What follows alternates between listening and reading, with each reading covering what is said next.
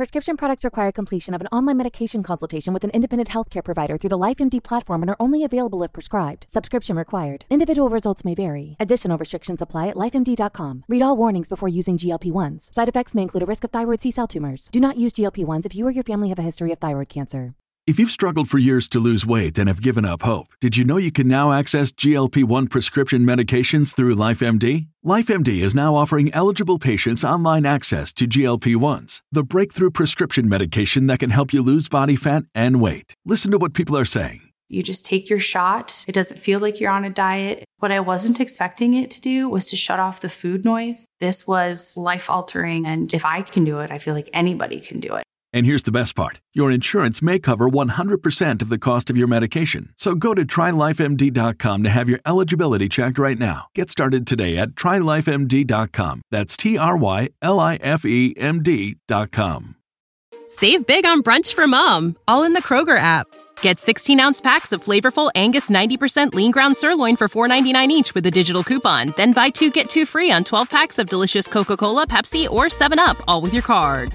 Shop these deals at your local Kroger today or tap the screen now to download the Kroger app to save big today. Kroger, fresh for everyone. Prices and product availability subject to change. Restrictions apply. See site for details.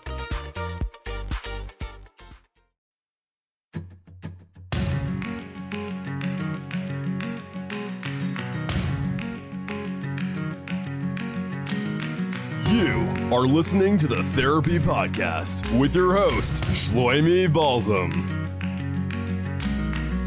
Welcome to another episode of the what, what's it called again? The Therapy Podcast. Today we're going to be doing something a little bit different. I want to analyze a movie character. Not because I want to analyze a movie character, but because I have an assignment and that's what I got to do. So, in order to do that, I'm going to talk about talk about it a little bit, see what I come up with, um, and maybe we'll dissect him a little bit together. The character that we're going to be dealing with is Brian Johnson from the Breakfast Club. Now, um, we're going to break him down. First, we'll introduce him a little bit. Then, we will discuss his physical development, his cognitive development, his social development, then his identity development, implications for practice. That means what can we learn from him that we can actually use in a, in a real life session? Then maybe we'll conclude with some ideas on adolescence as a whole. So, let's do it. One of the first things that we think when we hear about therapy is puberty. This may be the most externally obvious of the changes that happen in adolescence, but the internal ones can, in fact, be far more dramatic. We recently discovered a signaling chemical called kisspeptin named after the Hershey Kiss, where this discovery was made. And what kisspeptin does is it triggers the activation of gonadotropin releasing hormones, or GnRH, which stimulates the pituitary and sets the reductive axis into motion.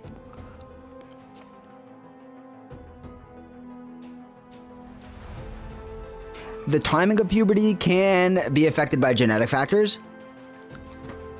For example, identical twins can very often begin and end their process within a few months of each other. One of the responses of puberty is the adolescent growth spurt, which is a rapid increase in size accompanied by a change of shape and proportion in the body. The entire occurrence is about f- over a four year span, and the average height increase is about 10 inches. Well, Brian exemplifies a very healthy puberty development.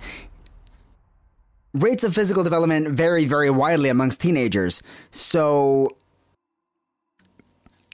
it can either be a source of pride or embarrassment. When a boy matures earlier, he tends to be stronger, taller, and more athletic than the later maturing peers.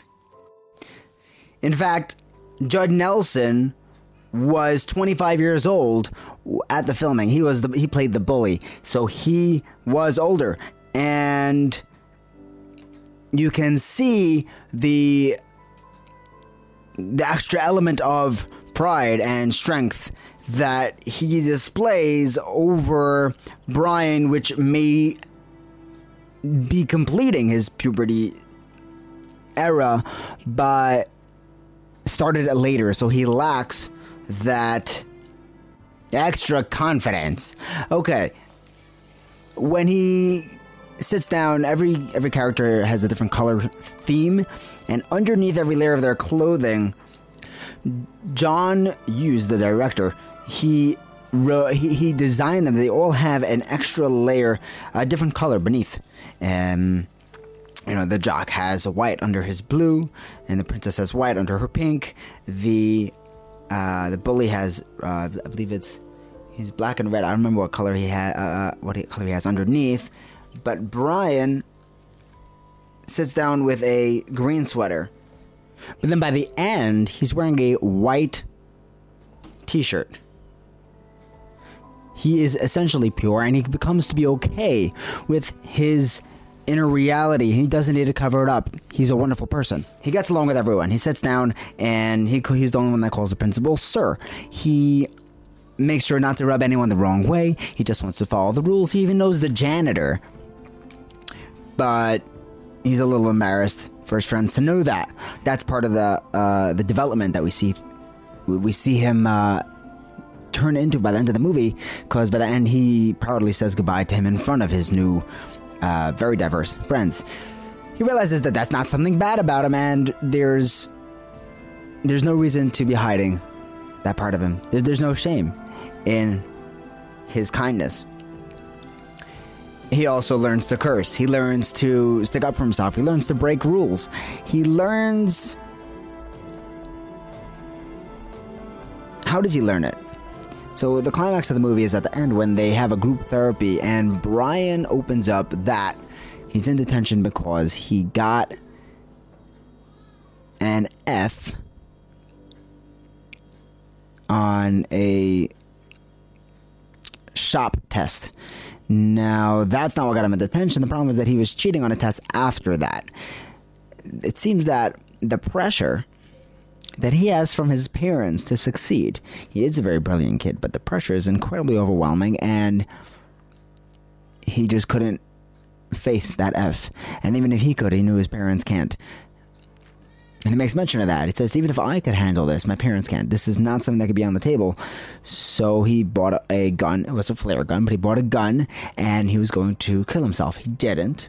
And neither did he buy a real gun. You see, he is a very kind, timid person all the other actors admitted that he is the most relatable of the bunch. He is he's somewhat normal. The other ones are uh, are, are, are like have something very unique about them.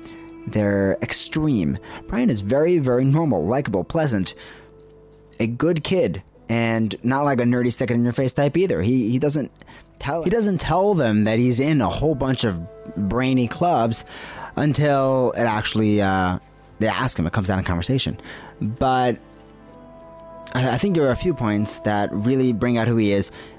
There was an actually an improvised line where they were going through each other's IDs and their fake IDs, and someone uh, and they ask Brian why, what do, what do you what do you need an ID for?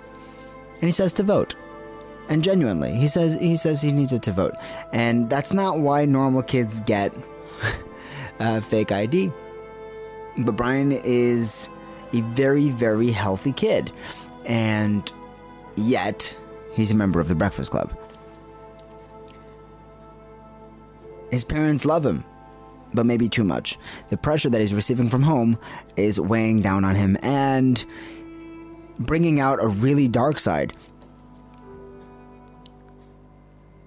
Adolescence can bring out a tremendous moodiness. It's part that's part of a you know a broader behavioral tendency that uh, that comes with the hormones of a teenager.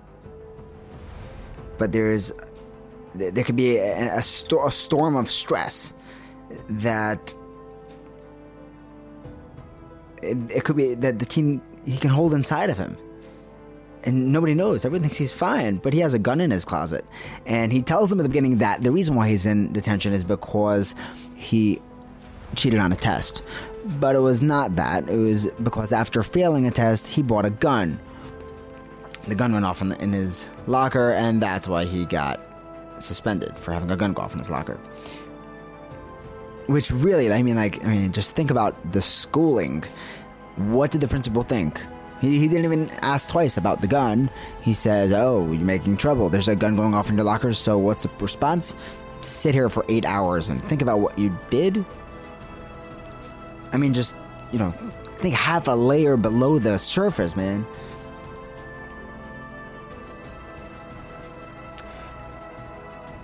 There are ways of gauging adolescence mood.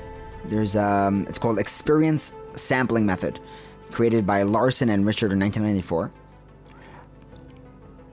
the uh, participants wear uh, they wore beepers whenever they were awake, and when they were beeped, they made notes about what they were doing, thinking, and feeling at that moment. And in the course of the day, the adolescents reported more mood disruptions, more feelings of self consciousness and embarrassment, more extremes of emotions, and less happiness than younger children or adults. In addition, their emotional reactions to the very same events tended to be more intense than those of other age groups. So it was a totally random beep. Let's beep. You know, we have. I, I don't know how many people were in this study, but they have adults and they have adolescents, they have children, and at any point they would say, okay, chart what you're feeling. And inevitably, it was far more intense and uh, darker, more, uh, less happy in the adolescents. Peterson in 1993 studied depression.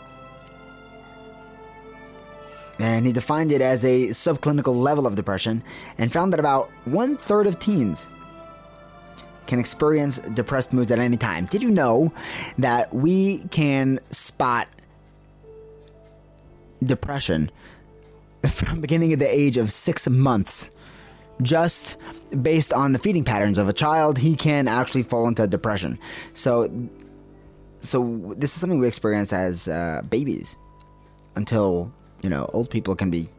There's definitely someone who you know is running out of things that he can do with his body by the end of his life, and he's not happy about what he how he has spent his time. Is definitely prone to depression as an adult, and yet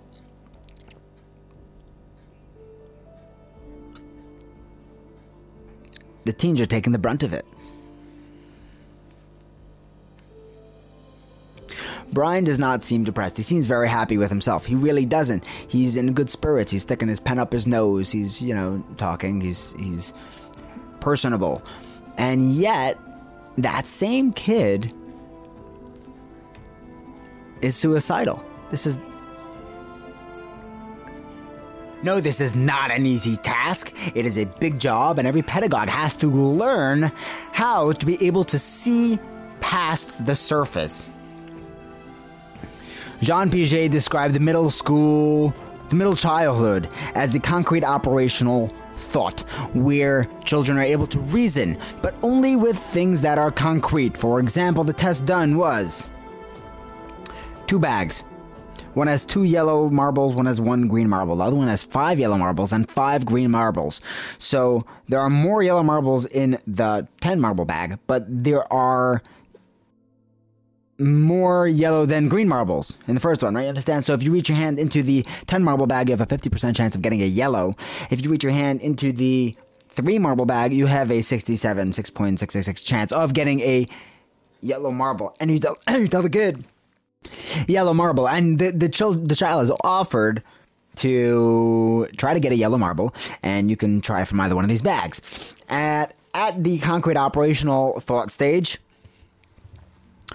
the kid will reach into the 10 marble bag because there are more yellow marbles in here. So, like Doi, I will probably get a yellow marble. However, as we grow up and our cognitive development starts manifesting, all of these limitations begin to recede. And, you know, while an eight year old will go for the small one, as an you know as as you get older the the the that concrete necessity fades and you will reach for the 67% one even though there are less marbles in there. And even though it's less concrete it's you know there's a, a mathematical equation that you're reaching into and not just colors. Oh there's lots of yellow here. Yeah but statistically and that statistical thought is a uh, that's like a formal operational thought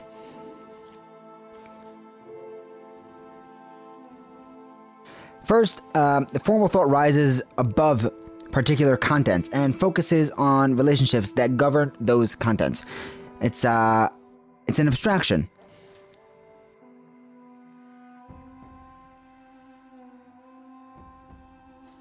These changes occur gradually. There's no startling stage like shift when you just wake up and you're like, oh, I can think out of the box. I can think beyond what is right in front of me. No, it's step by step. And as the childlike thinking fades, the new, broader perspective slowly creeps in. You can expect more from adolescents. Just like uh, with algebra, there are more abstract subject ideas likely to be introduced to the curriculum at about 12. In science classes, Younger students may be given laboratory assignments that consist of simple demonstrations. Adolescents are more often expected to generate and test hypotheses with thorough rigor. You guys are now able to think out of the box. Brian's mind is clearly developed uh, to the point where he's he's you know he's talking philosophy and he is aware of every fire exit and even though he's not a regular in detention he is able to he knows a right and a wrong. And at the beginning of the movie he knows a right and a wrong because that's what his parents told him. This is you know smoking pot is bad. Drugs are bad. And doing well in school is good. But through the ther- the therapeutic process that happens with his four new swanky friends, he realizes that there is another level of right and wrong. And he's able to now realize th- there's a bigger, uh, broader understanding that maybe getting an F is not the worst thing if that's what it takes to keep my mental health. A B plus is healthy if an A plus would be stealing my soul and smoking pot with my friends once does not turn me into a you know an evil crazy terrible or you know long gone thug. Part of the uh, cognitive development in adolescence is that they learn to construct ideals. That's a, a logically organized possible systems uh, Cohen puts it in 1978 such individuals are adept at generating ideas about the world as it could be. What is the ideal situation here? And that could also be something that you could see in Brian's letter. He's telling his principal, You're not looking at who we are uh, for who we can be. Rather, you're just looking at the face value, shallow presentation that we give off. And he also discusses in the group therapy what's going to happen after class, and that is an, an idealism. He says, "Guys, I would never shun you in the hallway after we, you know, now we're friends, and I will not do that." He's, and he realizes that this is an ideal. This is that in an, in, a, in an ideal world, we will be friends forever. And I think the most amazing part is that he walks out knowing that that probably won't happen. He will not get his ideal world. Yet, there's a certain joy in identifying it. There's a calm. There's a tranquility in knowing that I, I, I know what could be. I'm not there yet, and maybe I'll figure out ways of actually attaining it. But for now, identifying it is the first step.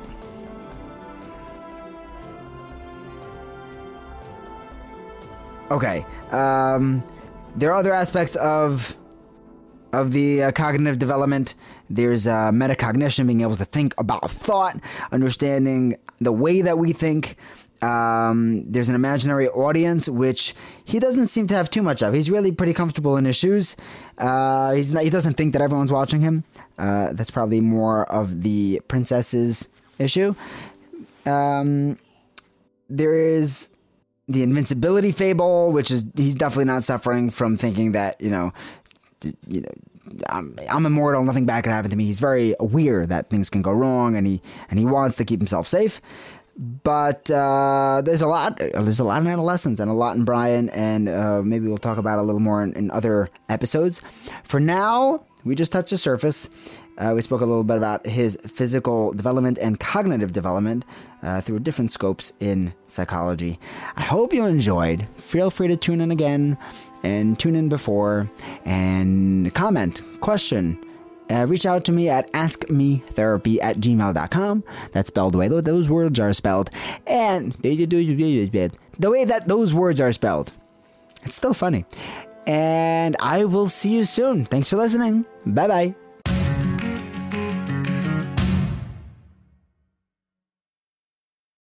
For the ones who work hard to ensure their crew can always go the extra mile, and the ones who get in early so everyone can go home on time, there's Grainger, offering professional grade supplies backed by product experts so you can quickly and easily find what you need. Plus, you can count on access to a committed team ready to go the extra mile for you. Call, click grainger.com, or just stop by. Grainger, for the ones who get it done.